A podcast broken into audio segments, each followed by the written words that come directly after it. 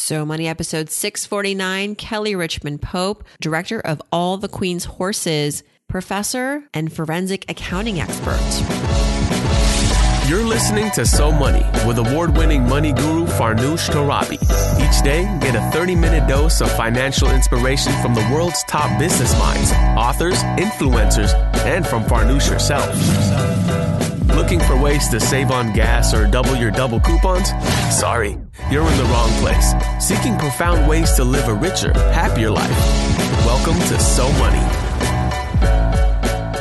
Welcome to So Money, everyone. Ready to get forensic on the human condition? Welcome to So Money. I'm your host, Farnoosh Torabi. We're going to dig into what actually has people create crime and not just any crime, financial crime. Like what is actually behind it, the motivation, the mindset.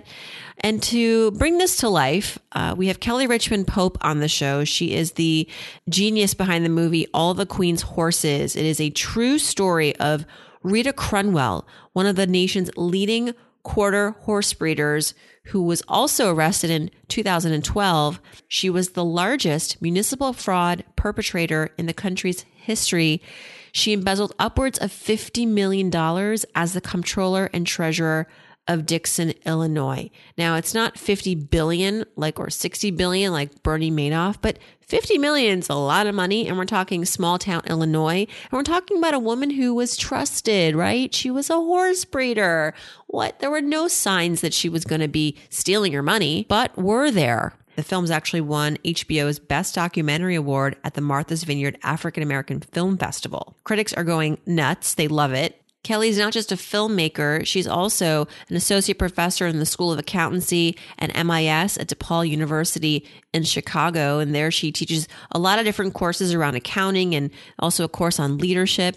She's also a speaker and an author. She's worked in the forensic practice at KPMG on anti money laundering engagements, insurance fraud investigations, and fraud risk management projects. So she is well versed in the forensic accounting field, and she's on a ton of forensic accounting seminars around the world for universities and corporations and governments. So she really has this perspective that few of us really have, not just on the accounting role, but I think in doing this documentary too, what actually drives people to commit crime of this scale. This is a good one. Here we go. Here's Kelly Richmond Pope. Kelly Richmond Pope, welcome to So Money. It's great to connect with you. Thank you for having me. It's such a great time to have you on the show because recently, listeners, Kelly's uh, film, the documentary All the Queen's Horses, won the HBO's Best Documentary Award at the Martha's Vineyard African American Film Festival. You're a busy lady. You're not just a filmmaker. No, I'm not just a filmmaker. I'm also an accounting professor. And um, some days I dabble in some freelance journalism and and I have a, a, business. So I keep busy. I keep busy. Well, I'm very interested in all the Queen's horses. I understand this is a film that looks closely at um, a I guess it was a horse breeder in a very small town. It was also the controller of the air of the community, and she was basically embezzling over what fifty million dollars over a series of years. Yes, yes. A, how did you learn about this, and and what fascinated you most about it? And then, at what point did you decide this needs to be a documentary? Sure. Well, um, I teach forensic accounting. So, and um, I was I'm a former forensic accountant from one of the big four accounting firms. So professionally, this is what I did. And when I left the firm, um, I still had that desire and that interest of investigative work. So when I went back to teaching at DePaul University, I still was interested in, in these crime stories. So I was going around the country interviewing white collar felons, whistleblowers, and victims of fraud. And I would take a, a team of people with me, camera, sound, um, to, to learn more and record these stories. So when the Dixon story broke and hit the news, big headlines city comptroller embezzles at the time they thought it was 30 million dollars and i was like whoa this is this is crazy like how does one person steal that much money so we started going back and forth to Dixon, and Dixon is about 100 miles west of Chicago. And we just started talking to people. And as I started getting into the story and talking to people, I just felt like this needs to be turned into something larger because once you get beyond the fact that this one person stole the money, what you then start thinking about is how is it discovered? Could this happen anywhere? I'm sure it's happening somewhere as we're talking, but I felt like people needed to truly understand how this could really happen. Because if it can happen in Dixon, where there is a population of 16,000 people and an annual budget between six and eight million dollars, if one person can steal $53 million in that area, we know that this is happening all over. So I thought it was an important story to tell and that people needed to understand why, why and how.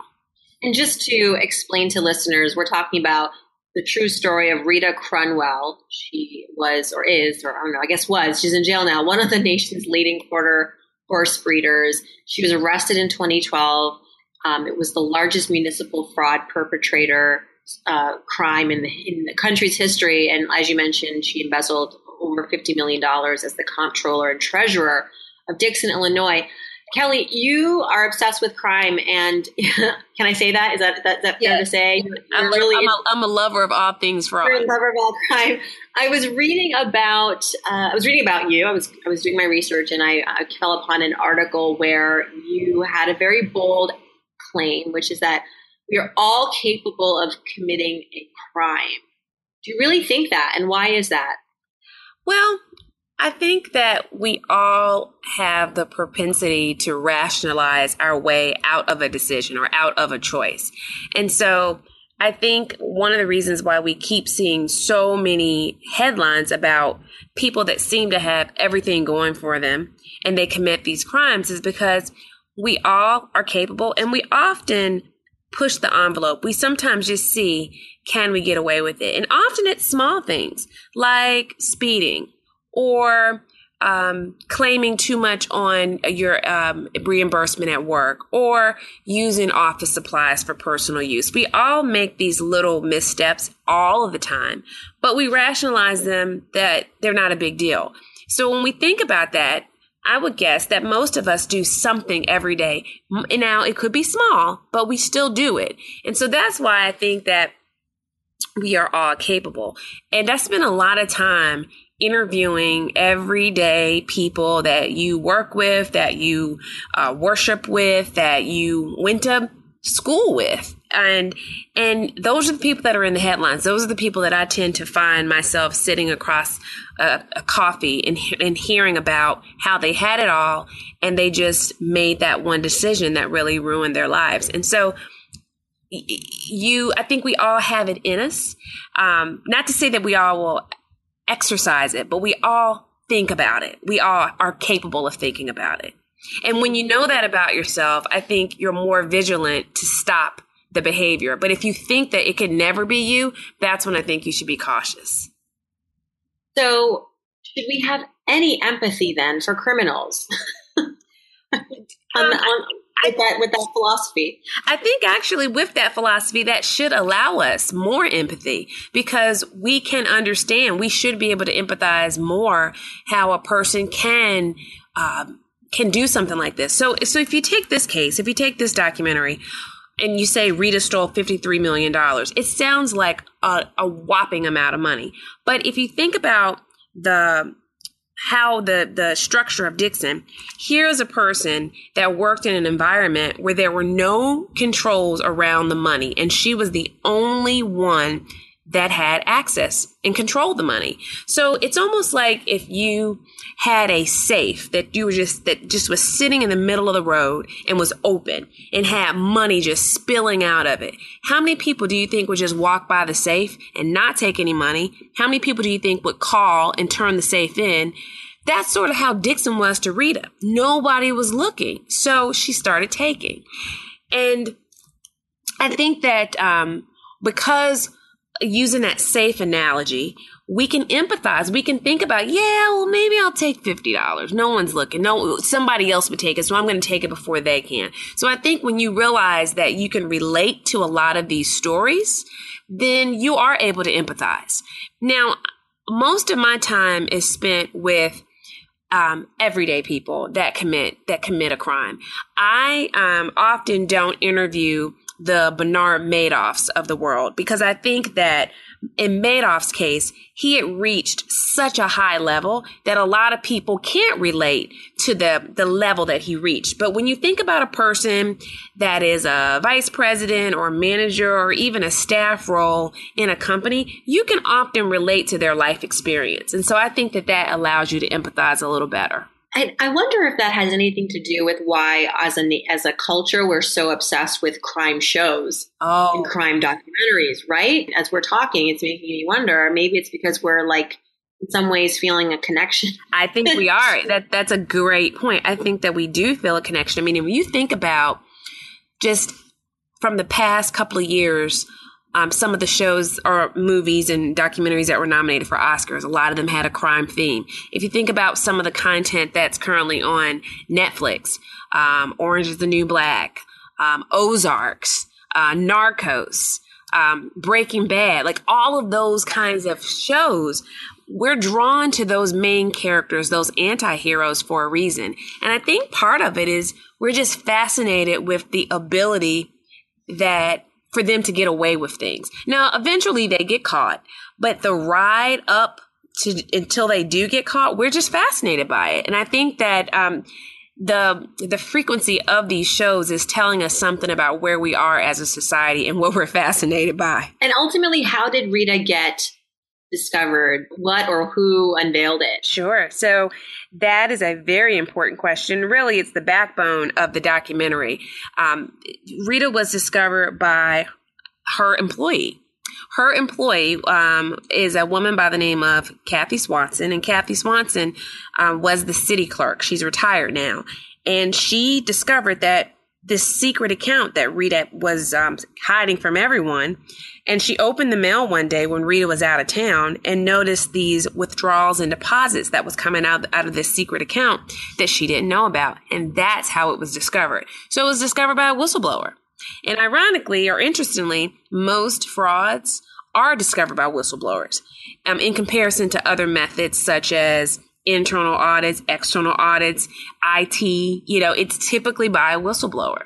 Well, to flip it, you say you know, we're all capable of committing a crime. That also means that we're all capable of being criminalized. Sure, you, eh, you could flip it and say that too. Absolutely. I mean, you could, right? Because, and so, any advice for? And this is a money show, and so we, you know, we entrust sometimes many other people to help us with our finances, whether that's someone like you, a CPA, or a financial advisor, or an account, or a lawyer. From the client's perspective, from a per- consumer perspective, what are some ways to make sure that when you're working in a team that your money is actually being managed accordingly? I think the best piece of advice, and it's going to sound simple, but the best piece of advice to make sure that uh, you're never uh, taken advantage of financially by an advisor is really showing that person that you're working with that you're paying attention.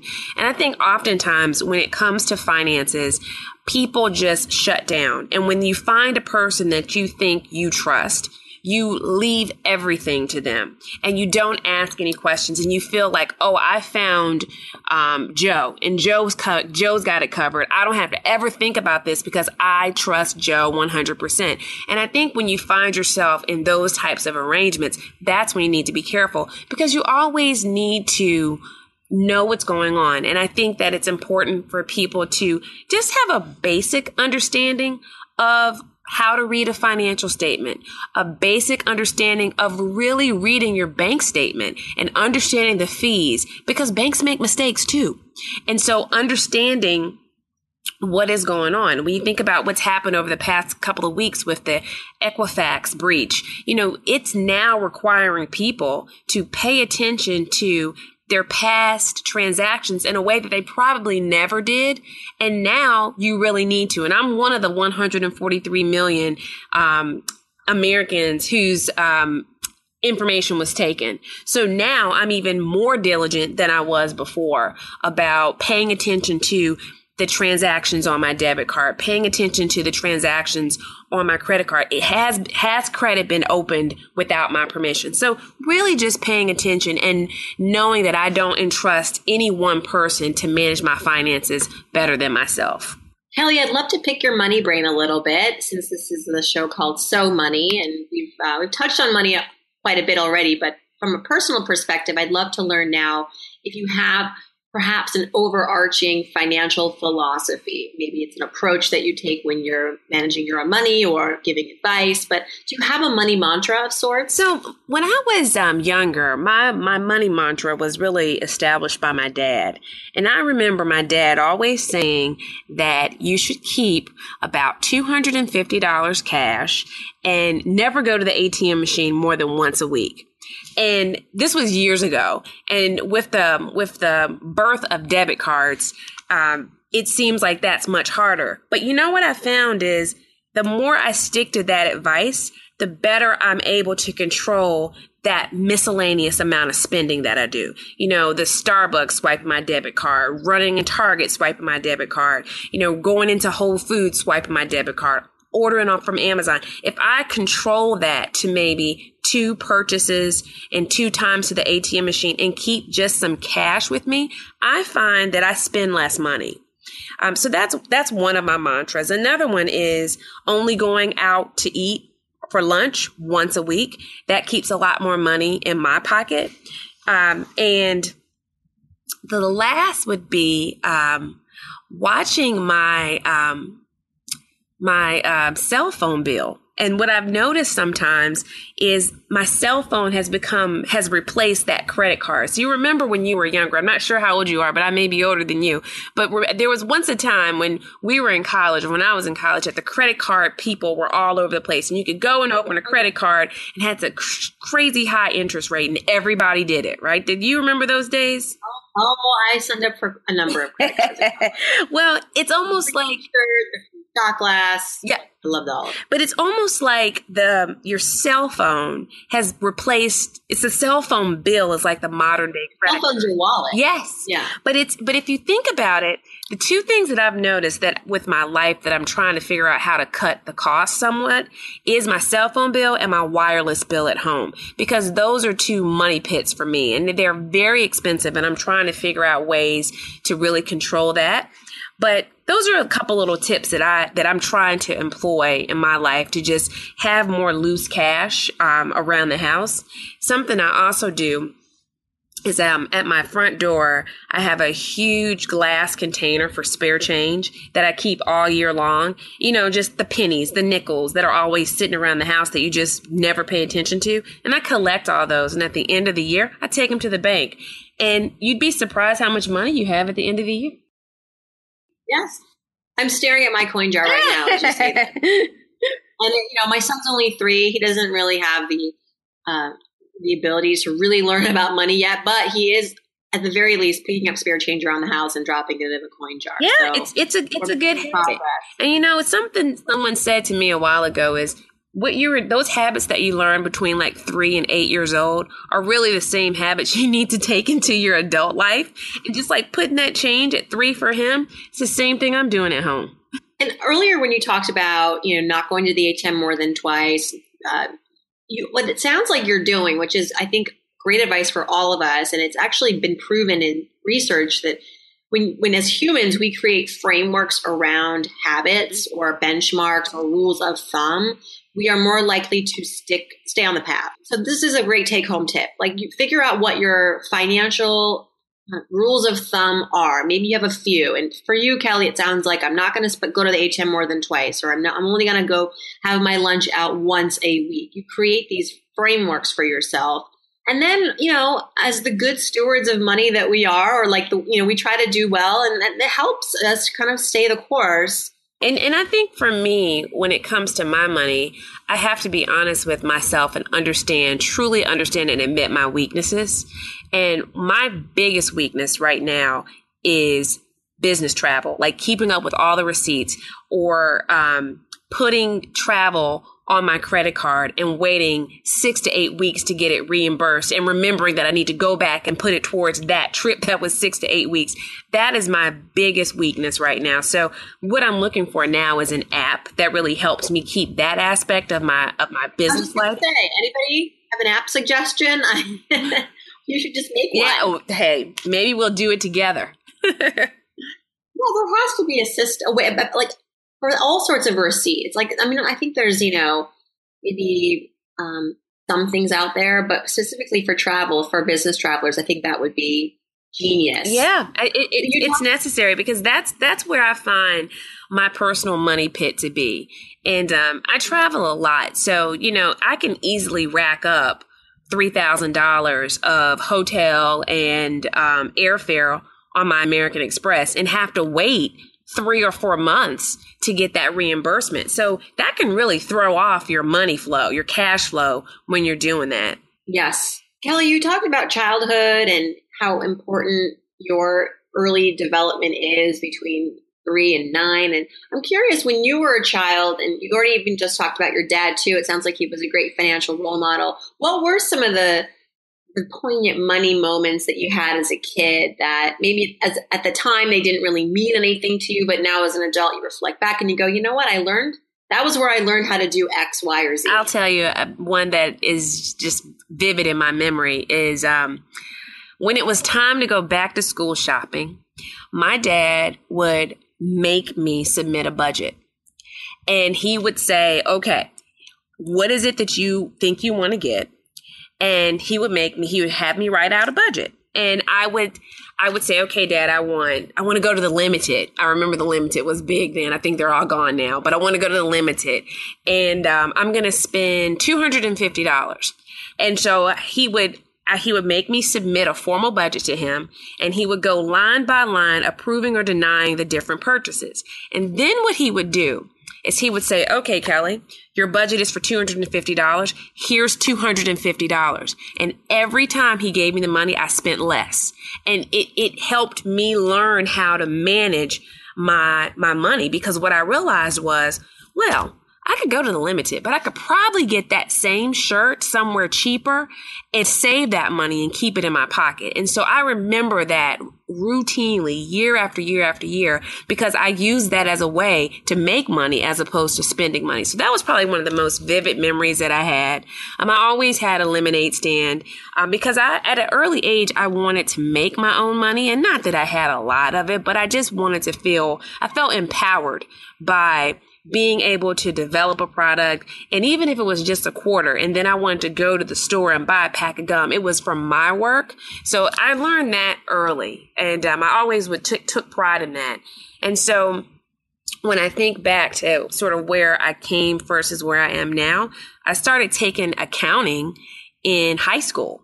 And so fast forward thousands of years later, and I ended up getting a PhD in accounting and I ended up being a CPA. And so it really started so early for me. But those, those early lessons at home about submitting that budget for those back to school clothes is what, what really started for me. I'm so impressed with your accounting acumen. I mean, I couldn't even deal with accounting 201 in college. And I do think that your brain has to be wired a certain way for accounting. It's sort of like physics. Like I don't know. I uh, I'm good at math. I'm good at languages. I'm good at writing, but accounting just was so hard for me. And I don't know. Did you find that it just clicked for you, or you had to work at it? Obviously, probably you have this like inner genius around numbers and it's not even about numbers though. Like accounting is a whole other language. It is. You know, the thing about accounting is this. You must have a good teacher. You must have someone that can break it down for you in layman's terms and can really just make you see it. And I always was fortunate to have extremely outstanding teachers explain very complex topics in a simple way. And so I had that early on, even as early as high school. I remember Mrs. Farrell was my accounting teacher at Jordan High School in Durham, North Carolina and she could make it seem so easy. So by the time I got to college, I didn't find it challenging, but I've always had good teachers. And oftentimes when I meet people who have had an accounting class and they had a bad experience, and I'd say, describe your classroom experience to me. Tell, tell me a little bit about your teacher. And I can always tell that it was a bad person leading them through on the accounting path. So it's key to have someone that can break it down because like you said, it is its own language. And um, it's the language of business like we like to tell students. And so just like you learn french or spanish you have to learn that language. And if you have an outstanding teacher that language stays with you. Where were you when i was taking accounting oh and by the way i forgot to mention i was such a fan of the limited growing up as well. Remember limited too i don't know if you ever shopped there. They are still around in like very few malls around the country. I think there's my parents live out in California. They have a mall, and there is actually a limited there. And I, oh my gosh, I feel like I'm 12 years the old limit, again. the limited was everything. It was everything. Yeah. And I mean, that was that was like the gold standard on my budget. Like to be able to get a sweater and some stirrups from the limited. Like I remember that. Let's talk about failure. Have you ever had a financial failure? Financial failure. Um, I think yes. Um, I think I am in the I'm in the midst of trying to ward off a financial failure. so um, I'm in the process right now as we speak. I'm a, I'm about to put my house in the market and I am renting a new place. And so going into this plan, I was supposed to have my house on the market and sold and then renting a place, not having two like a rent and a mortgage at the same time. So I'm trying to manage a financial failure from happening because it's a lot of money spent that I'm spending out that I didn't budget for. Um, so that's what I'm currently doing right now. And what's your proudest money moment to date? My proudest money moment to date. Hmm. That's a really good question. Ha! I'll tell you. My, one of my proudest moments um, was um, so I went to graduate school um, and I didn't have to pay for it. So um, I went to Virginia Tech for five years for free. And that was a very proud moment because it, it made me feel like all the hard work up until that point was worth it. And it really helped me um, not go, not be in a, a financial hole right now because of graduate school. And so you notice a lot of people that do go and earn a graduate degree come out with huge amounts of debt. And so I would say one of my, my proudest moment is going to graduate school for free. How did you work that out? Uh, well, see, there is um there are not a lot of people that want to get a PhD in accounting, believe it or not. And so um, there are, at the time, and there still are opportunities, a lot of scholarship and grant opportunities for people that are interested in getting a PhD in accounting because they wanted to. There's a program called the PhD Project, and the PhD Project is trying to help uh, people of color um, be in front of the business school in business classrooms in, in the business schools. And so um, I happened to receive a fellowship through them, and I also received a scholarship um, from Virginia Tech because I had good grades and good scores, and so it just sort of worked out. So I, I'm I was I'm very proud of that, and I've never even spoken about it, but that, that was a that's a big deal because that's a huge deal because what five times like thirty thousand dollars a year minimum. Yeah. I mean, how much do you think you saved? Like um, I probably saved at least two hundred and fifteen thousand dollars. I would say, and that's you know all in books, tuition, rent, food, um, traveling abroad, all the stuff that comes with a graduate experience. I would say two hundred and fifteen thousand easy. Wow, a quarter of a million dollars. Imagine being a quarter of a million dollars oh in debt. My, but you know what? And I'm sure you would be able to make those payments, given that you're super successful, but still. There are a lot of people that are, though, you know? There are a lot of people that are. And what's interesting about that amount of debt is there are so many people that are saddled with that kind of debt that don't have the salary to keep up with those kind of payments. And they just live their life and they're paying back that for like 30 years. So I'm very fortunate that that didn't happen to me. Well, public service announcement to anyone listening if you know someone or if this is you encountering a quarter of a million dollar bill for any degree, I don't care what it is, walk away. and I will say that there, you can get that, go somewhere else. That is not the right school and the right program for you. I think that's highway robbery, frankly. I think you're just never going to be able to live a, a peaceful life no. um, unless you win the lottery yeah, or something. And the and the and the num- the numbers aren't in your favor for that, right? No. Kelly, let's do some so money fill in the blanks. This is kind of a lightning round uh, way to wrap the show. I'll I'll start off a sentence, you finish it. The first thing that comes to mind. Ready? Speaking of lottery, if I won the lottery tomorrow, let's say you won a hundred million dollars, the first thing I would do is uh, pay off my house. The one thing I wish I had learned about money growing up is investing at the age of three. At three, as opposed to five as or nine or two. eighteen or nineteen. Yeah, well, still you got a head start there. that's that's good. Um, but yes, I can see where a 15 year head start from that would have made, made a lot more money for you. The one thing that I spend on that makes my life easier or better is uh, house cleaning services. The one splurge that I make regularly that I can't do without is I go to a lot of group fitness classes that are a little bit too pricey and I could do it on my own. so expensive and they don't cut you they any don't deals. cut you any like, deals. They think they they think if you get a package it's two dollars off. I mean but they're they're pricey. Maybe. they are pricey. If you really look at and break it down and look at how many times you go in a week or a month you've spent a lot of money. Yeah.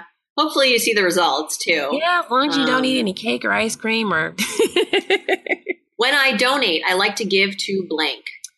When i donate I like to give to church. That's nice. Do you have do you have like a some people have like a mandatory ten percent they do they tithe every year? Do yeah, um, we're encouraged to do. Um, and you know it, it's funny because one of the one of the mantras, if you will, is about budgeting and planning so that you can meet that.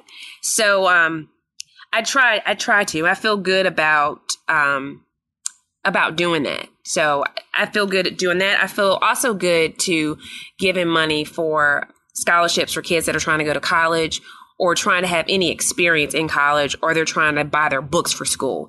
And so I think, um, you know, education and your faith is really important. So I feel good when I give money there. And last but not least, I'm Kelly Pope. Do you go with by Kelly Pope or you the full I go name? by my full name, Kelly Richmond Pope, no hyphen.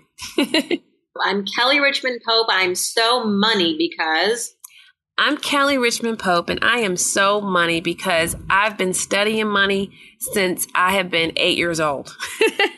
I remember the first time I got allowance, I ironed the money with the iron on the ironing board with an iron. Yes, I did. you were allowed to use an iron when you were eight. Yeah, I, well, I wasn't supposed to, but I was just so fascinated. I wanted story. it neat and clean and orderly, and so I have like a ten dollar bill that had been cash so yeah, wow. I, yeah, I'm so I'm so wow. money because I've been fascinated by money since I was about eight years old. and thank you for demystifying it for us. Thank you for outing some of these criminals and showcasing, you know, just the behind the scenes of of of how money works and the money schemes that are out there and what to look out for. And hey, if you notice something, if you see something, say something, people, okay? Because according to Kelly, the criminals are caught mostly by whistleblowers. That's right. That's right. Well, this has been a lot of fun. Likewise. And congrats again on all the Queen's Horses. We look forward to seeing that hopefully on the big screen or on, on HBO maybe. We'll got, we got our fingers That's crossed right. for you, Thank Kelly. you so much. Thanks so much to Kelly Richmond Pope for coming on the show. Her website is kellyrichmondpope.com and she is on Twitter at Kelly R. Pope. The movie again is called All the Queen's Horses. You can go to allthequeenshorsesfilm.com and check out where some of the upcoming screenings will be. Maybe you'll be in the neighborhood. I know there's one coming up in Denver on November 16th at the University of Denver. So if you're around, be sure to check it out. I wish I could see this movie. I think it should come to HBO. That's what I'm thinking. HBO buy Kelly's movie. Thanks so much for tuning in, everyone, and I hope your day is so money.